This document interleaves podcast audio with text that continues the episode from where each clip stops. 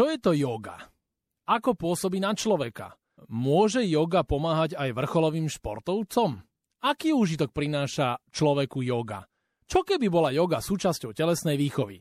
Ja sa volám Tomáčo a dnes vítam v olympijskom podcaste cvičiteľku jogy Henrietu Galatovú. Ahoj. Ahoj, ďakujem. A ešte dodáme, že dnešný podcast vám prináša náš partner Allianz. No, Henrietka, na úvod treba povedať, že ty si nie len cvičiteľka jogy, ale ty si aj fyzioterapeutka a čo všetko ešte si? Už som teraz zostala len ako cvičiteľka jogy, respektíve uh, jogu učím so zámerom vniesť ho do každodenného života každého klienta tak, aby jeho každodenný pohyb bol pre neho vlastne cvičením aby sa nemusel trápiť následne z nejaký stereotyp vykrývať nejakým hodinovým cvičením v posilovni. Ak teda chce, tak samozrejme, veď keď mu to robí radosť, tak nech ide aj si zacvičiť, zaplávať a tak. Aby každodenný pohyb bol v rámci takých uh, pohybových vzorcov, ktoré tie stereotypy zminimalizujú. Čiže aj človek, čo ide do práce a má povedzme zlé držanie tela, ty by si mu vedela dať len malé rady, poradiť mu, ako toto odstrániť a bude mať potom lepší život, lebo nebude mať, povedzme, poškodené zdravie. Áno, ide o to aby, to, aby ten pohyb pre nás zostal dlhodobý v živote, to znamená, že udržateľný. Ej, ty chceš ešte aj v starom veku, keď budeš mať 80, možno aj 90, možno 100 rokov, chceme sa pohybovať sami, nechceme byť odkázaní na pomoc iných ľudí v našom tele existujú vzorce, ktoré stačí aktivovať. Oni sú len prekryté takými zlozvykmi pohybovými, ktoré buď dedíme od rodičov, alebo ich odkúkávame od nejakých našich autorít, kamarátov, bratov, sestier. A keď sa k ním zase dostaneme naspäť, čiže vlastne my sa akoby vraciame e, k tomu vývoju, e, keď sme mali keď sme maličkí a ležíme, tak máme prvú motiváciu ísť za to maminou my sa vďaka tomu začneme hýbať. Aktivujú sa nám zmysly, ako je zrák, sluch, hmat a získavame nejaké poznanie. A to poznanie nás ženie za tým, že sa odrazu pretočíme, posadíme, aj bez pomoci rodičov.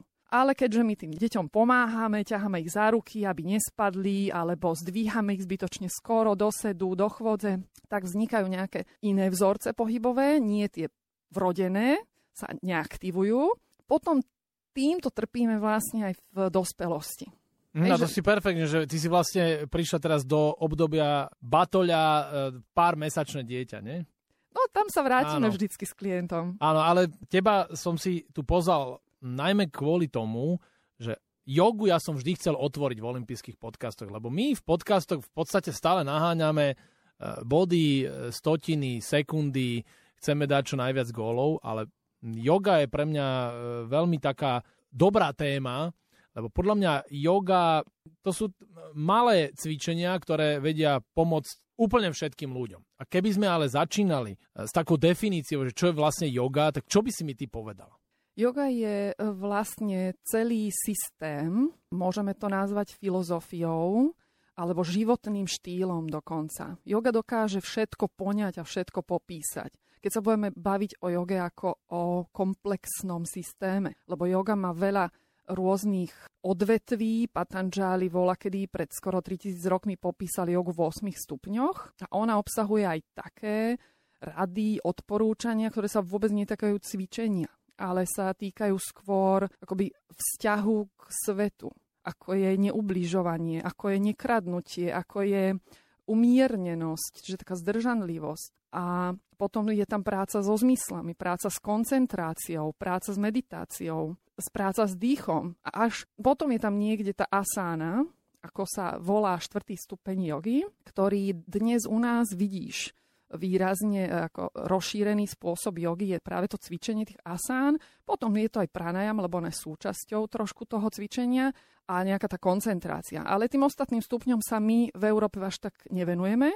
A čo je tá asana? Asana je v preklade pozícia. Čiže vytváranie pozícií rôznych fyzických pozícií telom, čiže je to cvičenie. Yoga sa volá, kedy naozaj cvičila len v chrámoch, odozdávala sa ako tajné učenie človek sa najprv musel akoby 2-3 roky po väčšine to trvalo vraj, tak to nám to rozprával v Indii mních, e, u ktorom som bola ja, že musel sa najprv 2-3 roky len preukázať svoju oddanosť a schopnosť prevziať to učenie či na to vôbec má. Až potom ho ten mních začal vôbec ako zaškolovať do niečoho, lebo to považovali za naozaj veľký dar a vďaka tomu aj e, sa podarilo jednému s mu s vámi Šivananda, e, môže za to, že my dnes jogu môžeme e, aj v Európe, alebo teda pre nich je to, že západ, okúsiť.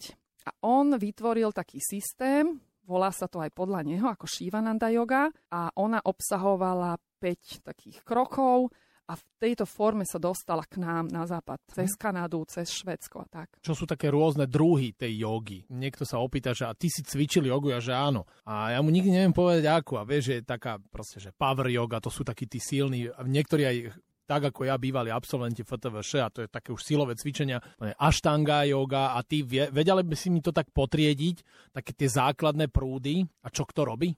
To sú vlastne smery, ktoré sa týkajú toho štvrtého stupňa asána e, v tej joge.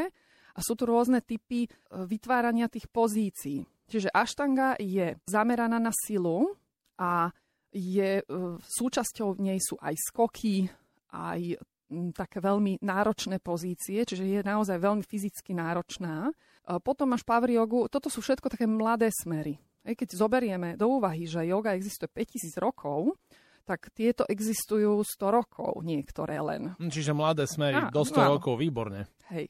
Power yoga je vyslovene len 20-ročná záležitosť. To je v podstate v Amerike vymyslený smer a je to viac menej, to možno ani nie je úplne yoga, ale je to cvičenie podľa jogy. Potom je tam vinyasa, kde sa plínule prechádza z polohy do polohy, sú to také zostavičky. Potom je hatha yoga, ktorá sa vždy robí v pozícii, e, pozícia sa robí vo výdrži, aspoň dve minúty, myslím, nepoznám presne tieto detaily. E, dve minúty sa drží pozícia, potom dve minúty je nejaká oddychová pozícia. Potom jeden zo smerov, ktorému hovoríme jogová terapia, ona je vlastne za všetkými týmito cvičebnými smermi a ona hovorí práve o týchto vzorcoch, ktoré som už na začiatku spomenula tie pohybové vzorce, ktoré vychádzajú vlastne z vývojovej kineziológie dieťaťa.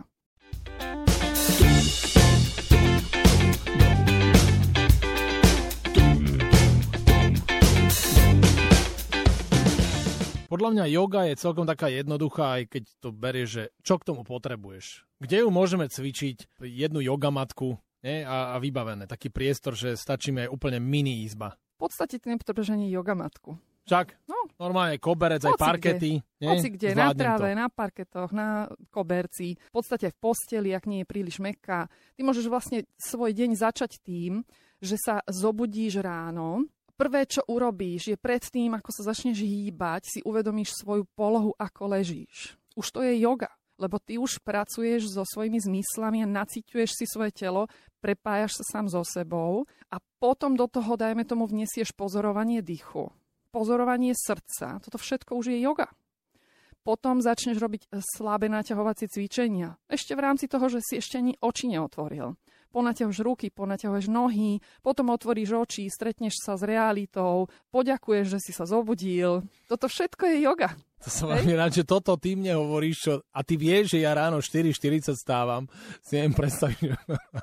No, skúsim to, skúsim to. Predstav si, že by si sa nemusel aj zobudiť. Áno, že by som sa nemusel, čiže no. ja to tiež takto pozitívne beriem. Teraz, keď nás počúva niekto, kto ešte jogu nikdy necvičil, aby sme eh, ho chceli ako začiatočníka, tak čo by si mu odporučila, že ako by mal začať cvičiť jogu, alebo akú jogu by mal začať robiť? Pred každým rozhodnutím je veľmi dôležité poznať svoj zámer, svoju motiváciu, čo vlastne chcem, kam idem. Chcem zlepšiť svoj život. Tak čo by si mu povedala? Tak sa musí otočiť k sebe každý. Hej, každý, kto chce zmeniť svoj život, sa musí otočiť k sebe a pozerať sa na to, kde ja robím niečo, čo následne síce akoby nevedomé, ale mi znepríjemňuje život. Čiže snažíš sa viacej samého seba cítiť a vnímať sa trošku vedomejšie. Čiže už sme napríklad v takých jednoduchých cvičeniach, ako som práve popísala, že ráno sa zobudíš a pozoruješ, ako sa cítiš.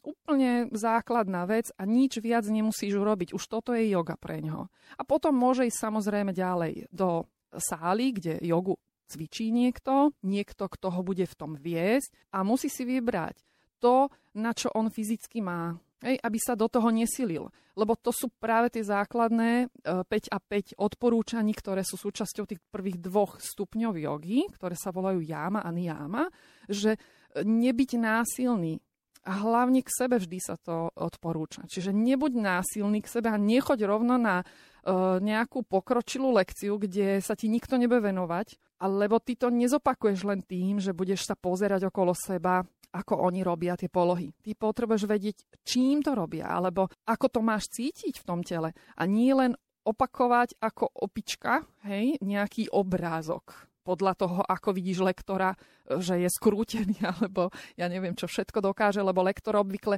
má dlhoročnú prax za sebou. Takže nemôžeme čakať, že ja to urobím rovnako ako on. Áno, ty už hovoríš o takých zásadách jogy. Mne sa veľmi páčilo, čo si ma ty raz naučila počas toho, keď sme cvičili spolu, lebo to môžeme priznať, že sme spolu Jasne. aj cvičili.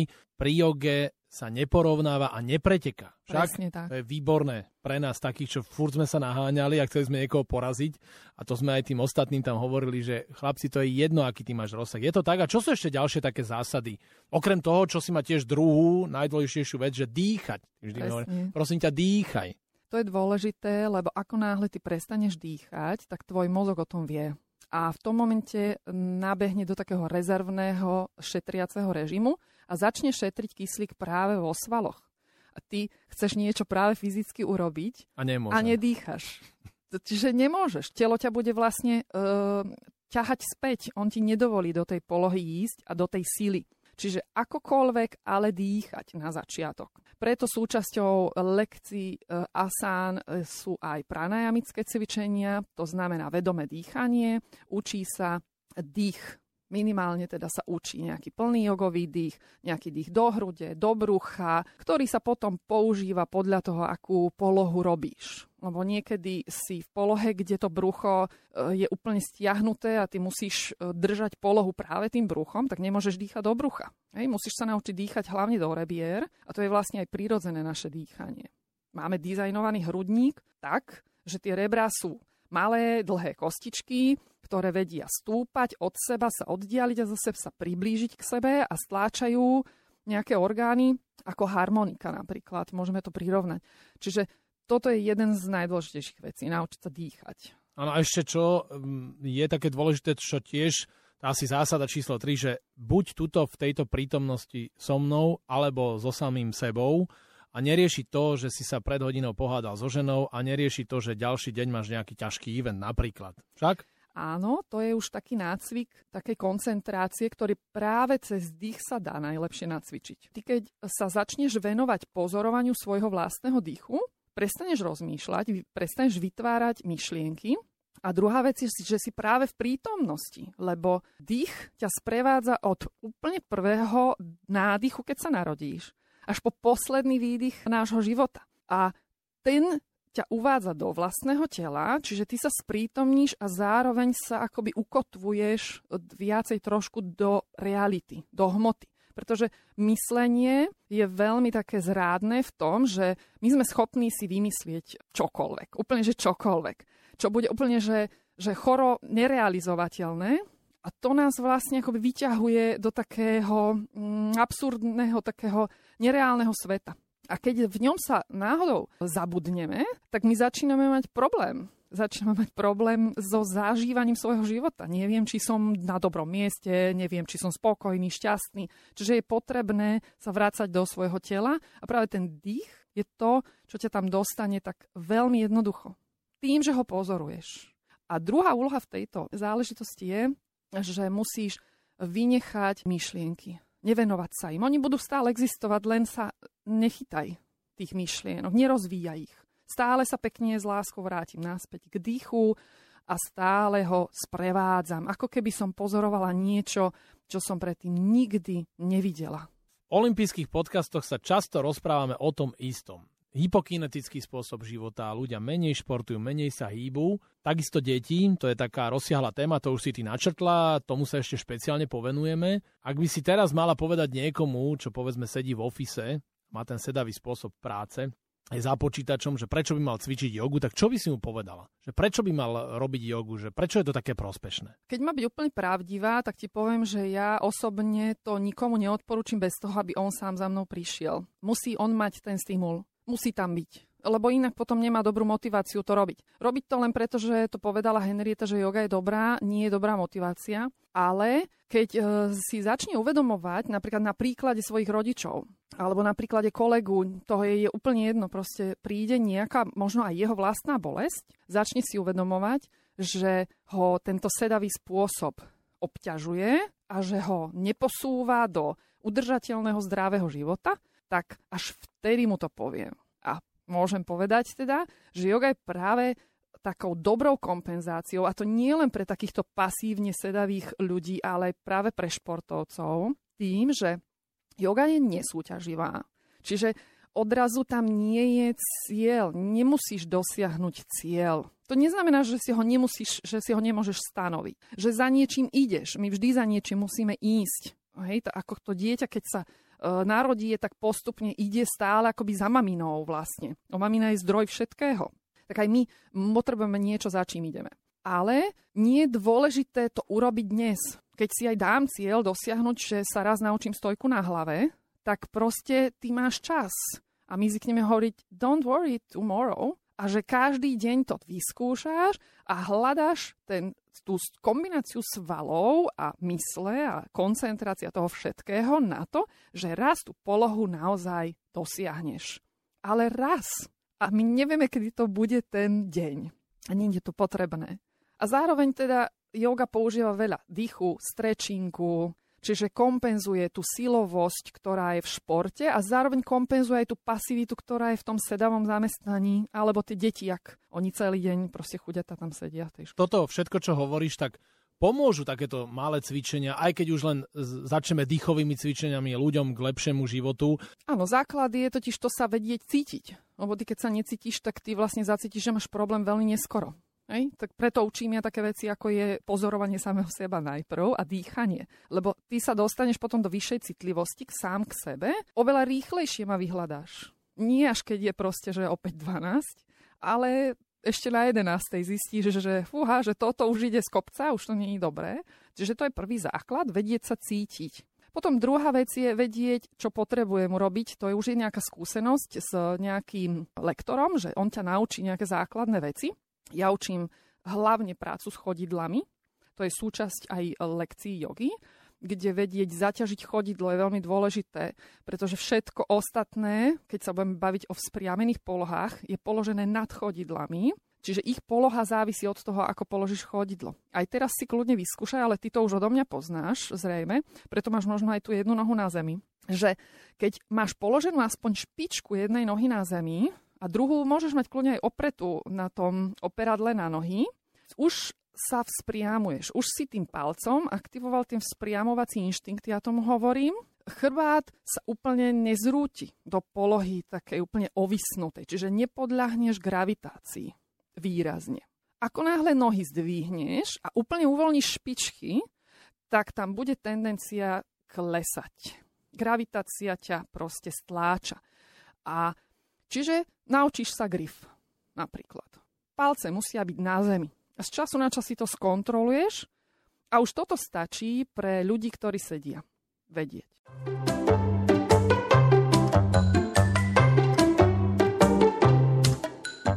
To sú veľmi cenné rady a my tie rady ešte dáme, lebo ja sa ťa opýtam ešte ďalšie veci.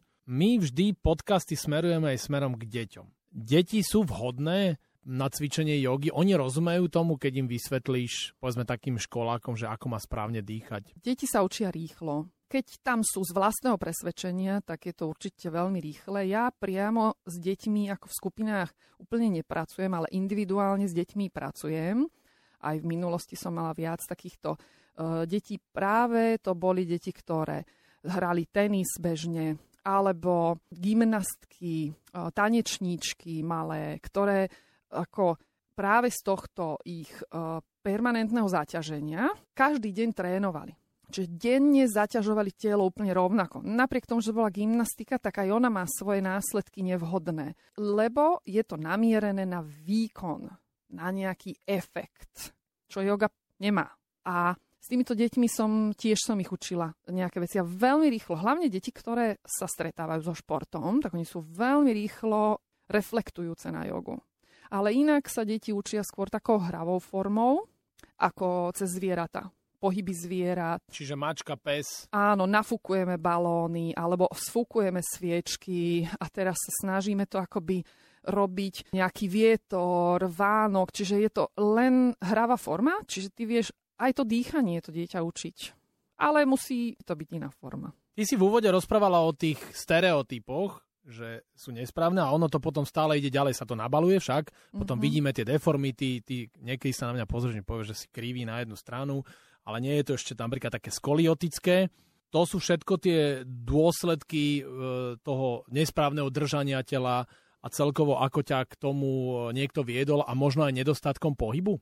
Aj toto ty všetko vieš riešiť? A mohla by si mi ešte mm-hmm. povedať o tých stereotypoch, ako to je o to dieťaťa, o to batoľata, že ako robia rodičia nesprávne, že mu pomáhajú? Začnem stereotypy. Stereotypu sa nevyhneš. Aj ty máš stereotyp, lebo denne sedíš a potrebuješ v nejakej pozícii niečo robiť a máš počítač. Potom sú ľudia, ktorí, dajme tomu, aj sú čašníci, ale stále to stereotypom, stále v jednej ruke nosí nejakú, nejaký podnos. Aj domácnosti, keď by si žil a nepracoval, nemal by si zamestnanie, aj tak by si mal pracovné stereotypy. Lebo ideš nakúpiť, ja neviem, volačo, ale predsa toho pohybu už je akoby rôznorodejšie ten pohyb. Čiže potrebujeme vlastne vykompenzovať ten stereotyp to, čomu sa nevyhneš, nejakým opakom. Hej, čiže ty, keď si teraz v robote sedavý, pasívny, jedna jednoduchá kompenzácia je prejsť sa. Každý deň 20 až 40 minút. Ale sústreď sa na to, že chodíš. Nie, že kráčam a mám pustený podcast a počúvam ho a som úplne mimo, ale Pusti si treba aj hudbu, keď nechceš ako mať, e, byť rušený zvonka, ale sústreď sa na to, ako ukladáš nohy, že si vzpriamený, že nemáš plecia zrútené, že, že rob tú chôdzu. Nerob popri chôdzi niečo ďalšie. Napríklad. To sú tie stereotypy. To sú stereotypy. Mne teraz napadlo, taká informácia, ktorá možno pomôže veľa ľuďom, je, prečo sa vlastne potrebujeme hýbať. V tele máme jeden veľmi veľký orgán, volá sa fascia a ona všetko prepája.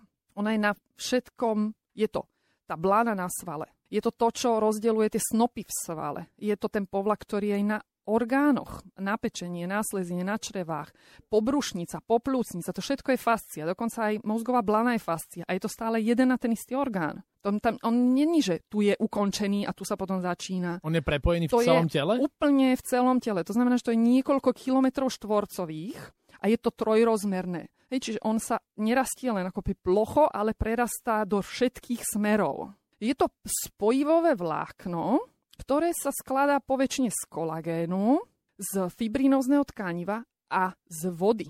A keď my sa nehýbeme, tak tá voda vlastne stojí v tých tkanivách a tie súčasti, tie ďalšie e, zloženia, aj ten kolagén začne to kryštalizovať celé. A preto sme takí ako pokrčení. Máme taký pocit, že sa nevieme rozhýbať, lebo tá voda v tom tele sa nehýbala. Preto už e, základný zvyk chôdze, ale aj ruky zapojím, všetko, tak rozhýbe túto tekutinu vo fasciách a nescvrkávame sa životne potom, ako čím sme starší. Hej? Že udržiavame vlastne prúdiacú vodu v tele. My sme vlastne celiství a tekutí. Chcem, aby ste verili, že máte jeden sval, lebo tá fascia prepája tie svaly natoľko, že my nemôžeme odpojiť jeden sval. Jeden sval nikdy nepracuje jeden sval v tele. Vždy pracuje veľká skupina svalov, ktorá má dokonca ešte odozvu na iné reťazce, ktoré síce práve nie sú aktívne, ale vytvoria nejaký ťah. Ty keď urobíš stlačenie na jednej strane, tak inde to znamená ťah. Lebo my sme zavretí ako celok. Nikde není bublina, nikde není prázdne miesto. Toto je dobrá vec vedieť. Čiže dobrá vec je e, vedieť, že po celom tele, v celom tele máme fasciu a treba Áno. sa stále hýbať. Presne. Aby sme ju precvičovali. Totiž to, keď sa nehýbeš, tak ten kolagén, uh, aj keď ho budeš pa príjmať ako nejaký suplement, nejaký doplnok výživový, tak on sa nedostane do tých častí, kde ty chceš, keď s nimi nehýbeš. Lebo mozog vie, že ty nehýbeš e, nohami, kolbami, tak on ho tam nebude vstrebávať, on ho tam normálne nepošle. Čiže väzivo vie vymeniť alebo ten obnoviť sa kolagénom nie, z, zo suplementu len vtedy, keď ho namáhaš nejako aktivuješ ho. Mozog vie, že ty ho aktivuješ a že tam ten stavebný materiál potrebuješ, tak ten vstrebaný kolagén tam posunie. Ale ty, keď sa nehybeš, ty síce vstrebeš kolagén a on je dokonca veľmi ťažko vstrebateľný. My ho musíme najprv rozložiť a potom zase zložiť v tele. On sa síce vstrebe, ale keď ty sa nehýbeš, on sa proste aj vyčúra. Výborne. Čiže to je pohyb, aby sme boli celkovo takí aktívnejší. Tak povedz mi, že podľa teba aké stratégie môžu rodičia, učitelia využiť na zlepšenie fyzickej aktivity. Samozrejme, nielen u detí, ale aj mládeže, ale aj pri dospelých to platí. Samozrejme s využitím jogy. No hlavne deti neobsluhovať. Áno. OK, je v poriadku, že tu máme technológiu a že máme umývačky riadov a práčky a tak ďalej, to je v poriadku. Ale naučme to dieťa si tú práčku naložiť samé a choďme ho poslať vyvešať a tak ďalej. Čiže to je úplne taký základ, že, že tie každodenné pohyby zaradiť do ich života. Nerobiť im proste toho sluhu. Umy si jablčko sám, nakrajaj si ho sám, nevieš, stojím pri tebe, počkám, kým bezpečne si nakrajaš jablko, očisti si mrkvu a už keď ho to naučíš 2-3 krát, urobí si to sám. Čiže prirodzene v jeho živote existuje pohyb, lebo dnes je problém, že čokoľvek chceš od dieťaťa, on to považuje za obťažovanie a vadí mu, že sa musí postaviť a že musí urobiť zmenu oproti tomu, čo robí a bežne, čo robí dieťa, ktorému sa veľmi nevenujú, je, že sedí. Sedí, do niečoho pozerá, niečo si púšťa, maximálne číta knihu, alebo ja neviem. Hej. Keď je dieťa spoločenské, tak áno, veľa treba ho spoločensky aktivovať v takom význame, aby mal kamarátov, aby mal záujem a vzorom je vždy rodič. Čiže ak chceš dieťa dostať na jogu, tak choď ty na jogu. Zober ho tam alebo choďte do centra, myslím, že existujú centrá, kde je aj detská joga, aj pre dospelých a že vy v rámci jedného času máte spoločnú aktivitu, ale každý si ide na tú svoju lekciu. A potom sú učiteľky, ktoré chodia aj domov, ak e, niekto by mal, že dve, tri deti, tak prídu si s nimi zacvičiť alebo s celou rodinou. Hej? Tých lekcií dnes jogy je už e, naozaj e, neúrekom. Ja sama také súkromné lekcie robím. A ty si myslíš, že dala by sa yoga cvičiť v rámci telesnej výchovy, možno ako e, súčasť tohto predmetu, možno hm. ako nejaký ukážkový predmet. Mám tak na mysli, že proste 10-15 minút každý deň, to nemusí byť len súčasť telesnej výchovy, to môže byť pred výučkom, uh-huh. aj Mároš Molnár, kondičný tréner, toto navrhuje, uh-huh. on aj myslím uh-huh. také programy robí a určite by to zlepšilo koncentráciu, že vieš si toto predstaviť, ale konkrétne špeciálne yoga. Deti, základná škola. Ja si to určite viem predstaviť. Akurát yoga má rôzne aj uh, akoby nedobré povesti, alebo považuje sa za náboženstvo, tak? A preto sa tam proste naráža trochu. Čiže keby sa to možno pomenovalo inak, tak by s tým ani rodičia až tak nemali problém, lebo, lebo cvičenie podľa jogy je už niečo iné ako, ako yoga, ako, ako komplex. Áno, ale keby sme a... to zaobalili do slova, že stretching alebo naťahovacie áno. cvičenia, áno, áno. naťahovacie relaxačné cvičenia, tak, vieš, tak. a dať ešte k tomu nejakú skratku. Môžeš to pomenovať aj ako, chceš. ako cvičenie na koncentráciu, cvičenie na stereotyp, hej? čiže nejaká kompenzácia, relaxácia. A určite začať s dýchaním a začať so stretchingom aby deti vedeli zakomponovať stretching. Netvrdím, že oni nemajú robiť žiadne silové cvičenia alebo posilovanie, ako je beh, skákanie a takéto tie ich hravé veci, ale potom sa vedieť aj ponoriť do upokojenia, hej? lebo v svetom vládne aktivita, pasivita. Máme deň, máme noc. A tak deti nie sú zvyknuté, vlastne to je aj v dospelosti náš problém, že my sa nevieme stíšiť, lebo nemáme návyk stíšiť sa. Čiže máme aktivitu a aj rozmýšľanie, učenie sa, sedenie za stolom je pre nich nejaká aktivita a poďme teraz do inej, akoby pasivity, kde on si láhne a dýcha, sústredí sa len na seba. Čiže tú pozornosť, ktorú on vytváral smerom znútra von, sa naučí vrátiť naspäť k sebe. toto ja evidujem ako jeden chýbajúci artikel v našich životoch. Že sa nevieme k sebe navracať a nevieme potom posúdiť, čo potrebujem, ako sa práve mám, čo cítim, koho mám požiadať vlastne o nejakú pomoc.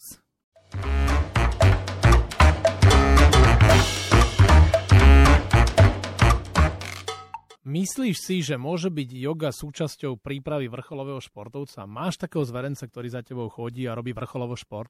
Povedzme, je to športový profesionál? Mňa tam nemôžeš počítať.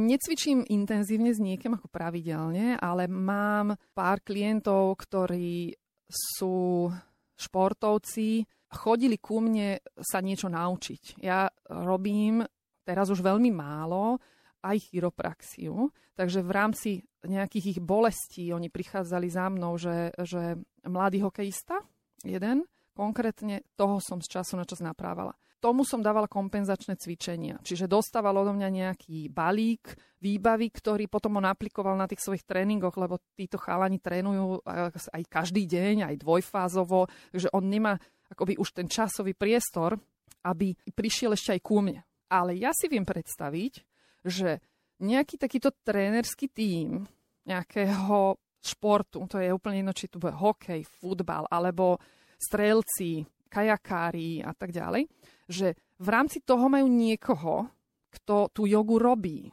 A je to kompenzačné cvičenie popri, tom, popri tej príprave na ten výkon.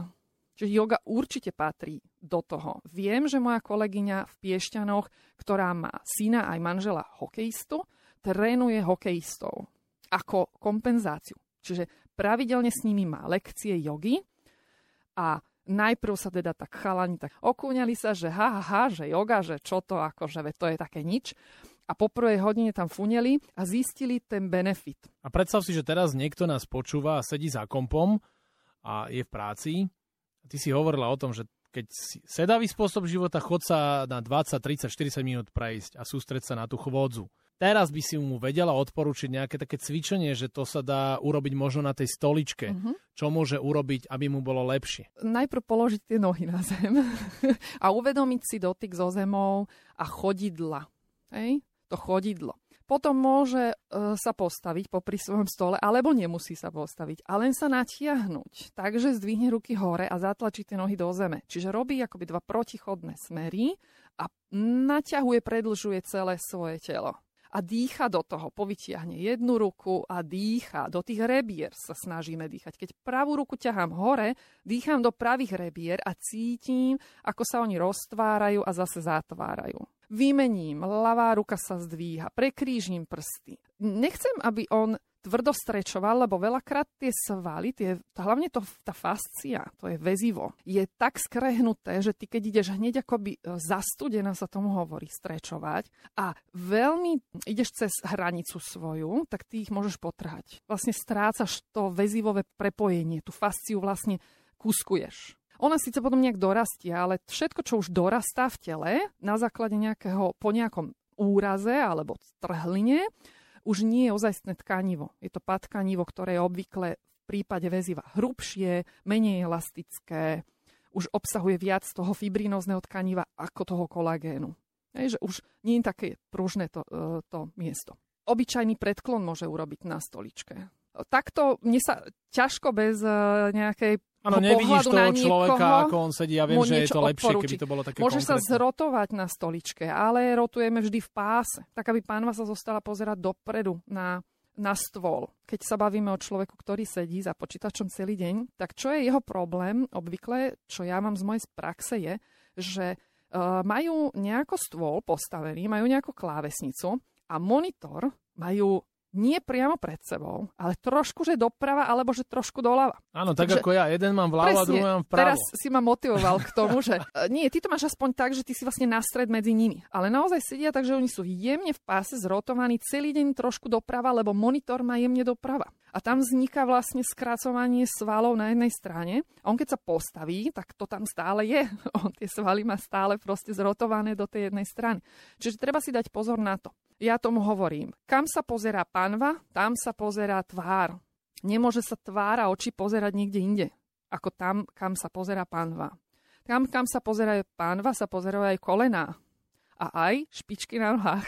Čiže neotváram špičky do strán, nestláčam kolena, ženy často zase nechajú padnúť dve kolena do seba.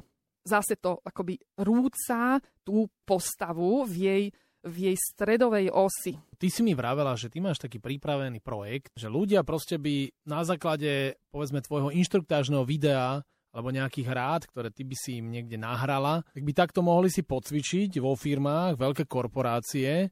Bolo by to normálne akože korporátna filozofia, stačí zo pár minút, tým pádom by boli zdravší, nezaťažovali by zdravotné poistenie a tak ďalej. Toto máš rozpracované? Toto by si chcela niekedy urobiť? Áno, už na tom pracujem. Mám uh, dva projekty. Jedna je tá jednoduchšia verzia a to je tá pre domáce použitie, pre každého kohokoľvek, aj úplne necvičiaceho človeka. A sú to kratučké rituály, ktoré aplikuješ tak, že na jeden mesiac je jeden rituál, dajme tomu to, čo sme už spomínali, že keď sa ráno zobudíš, tak prvá vec je, že len pozoruješ, ako ležíš.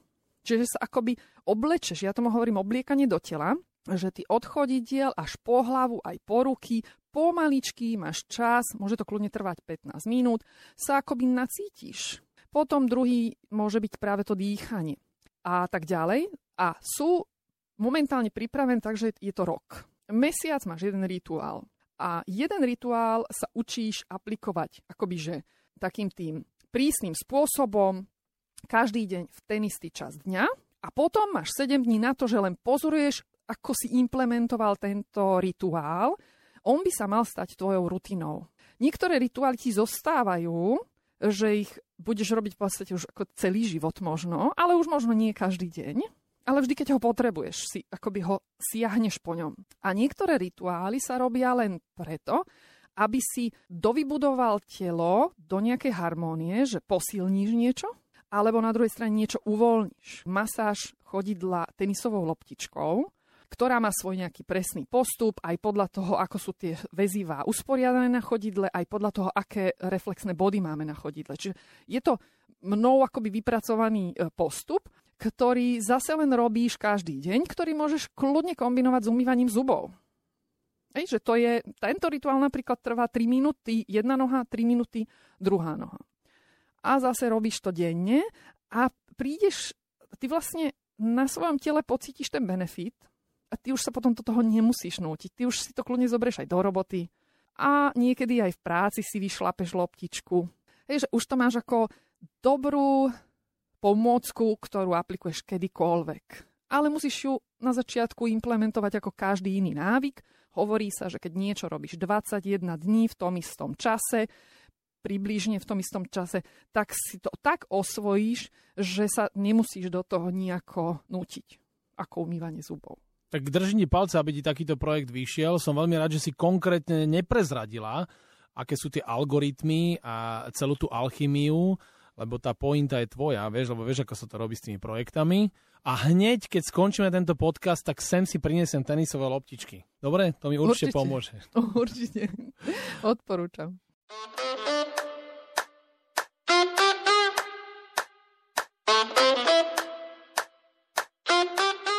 Tento olimpijský podcast vám prináša náš partner Allianz. My ideme s cvičiteľkou jogy Henrietou Galatovou na posledné dve rubriky. Prvou je rýchla desiatka. Henrietka, to ti budem e, hovoriť také dvojice slov a ty čo najrychlejšie a bez rozmýšľania, tak ako ti to bude srdcu najbližšie, budeš hovoriť, že ktoré si vyberáš. E, povedzme by som ti povedal, že vidlička alebo lyžička, čo by si si vybrala? Lyžička. Však, lebo lyžičkou zjeme aj to, čo sa cez vidličku ti tá polievka pretečie, nie? Napríklad. No, vidíš to. No, tak ideme na rýchlu desiatku. Si pripravená? No, Koncentrácia alebo reinkarnácia? Reinkarnácia. Premiéra alebo derniera? Premiéra. Turecká riviera alebo na samote u lesa? Na samote u lesa. Pes alebo mačka? Pes. Namaste alebo ďakujem? Namaste. Brad Pitt alebo Peťo Sagan? Brad Pitt. 30 prípadov Majora Zemana alebo Kremienok a Chocholúšik? Kremienok a Chocholúšik. Fešný herec alebo ušlachtilý športovec? Ušlachtilý športovec. Tiramisu alebo guľaš? Tiramisu. Aštanga alebo power yoga? Aštanga. Perfektne si išla, úplne všetko, rýchlu desiatku si zvládla. A teraz Máme ide... z toho nejaký výsledok? Máme, že Nejaký išla test? si suverene najrýchlejšie a keďže sa v joge neporovnáva a nesúťaží, tak si takmer prvá. Vieš? No. Ďakujem. A je- Čakala som, že sa teraz Nie, dozviem o sebe niečo. Že perfektná akú, si akú bola. mám povahu, ale... Nie, výborná si bola, veľmi rýchlo reaguješ a ideme na poslednú rubriku, takzvanú last question, to je, že posledná otázka smeruje od teba smerom ku mne. Hmm, Čiže sa môžeš niečo opýtať. Dobre. Aký aha moment, taký najväčší, čo sa týka takého tvojho života si zažil, taký, čo môžeš prezradiť, že ti to naozaj výrazne ovplyvnilo život a že si sa vybral proste akoby, že trošku si zmenil smer, trasu vo svojom živote. Čo si také zažil? Aha, moment v mojom živote je asi, keď som zistil, že vlastne som objavil samého seba. Keď som našiel samého seba, e, vlastne ja som ani nevedel, že vlastne ja od mladá som bol moderátor. Mhm. Rodený. Mhm. Vieš, že ja stále hovorím, že v dnešnej dobe si ľudia povedia, že ak chcem byť moderátor, tak on ide robiť tú prácu a on ani vlastne niekedy nevie, že nemá na to vlohy. Mhm. Ja naopak som stále bol moderátor celý život aj v tých futbalových kabinách aj všade a nevedel som, že vlastne ja môžem byť moderátor, lebo to je zábavná a pekná práca, Mhm. aj keď energeticky náročná, ale to som vlastne zistil ani nie tak v tých rádiách, v rádiách až po 10 ročiach, ale to som zistil na tých eventoch, Mhm. na tých akciách, keď ty máš ten mikrofón a môžeš tým ľuďom niečo povedať a čo je super, že tým niečo povieš a oni to urobia.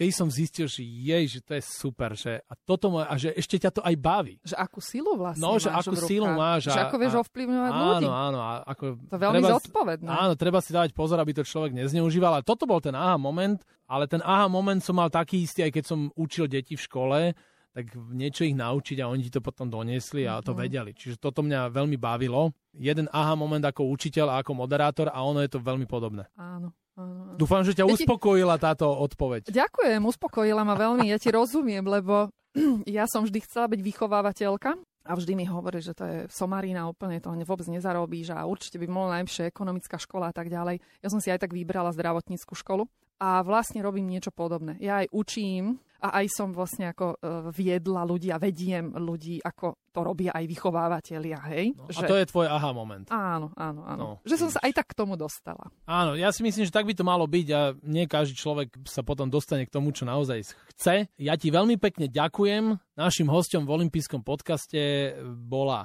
cvičiteľka jogy Henrieta Galatová. Držím palce, nech e, majú všetci tvoji zverenci, ale aj všeobecne všetci ľudia rovnováhu tela a duše. Nech nájdu si cestu k joge, nech majú veľa aha momentov, takých tých pozitívnych. A ďakujem ti za návštevu v olympijskom podcaste. Ja ďakujem veľmi pekne za pozvanie, za príjemný rozhovor a za možnosť niečo dobré odovzdať ľuďom, respektíve trošku ich možno nakopnúť, že aj toto existuje a dá sa to kombinovať so športom. Ďakujem a pekný deň prajem.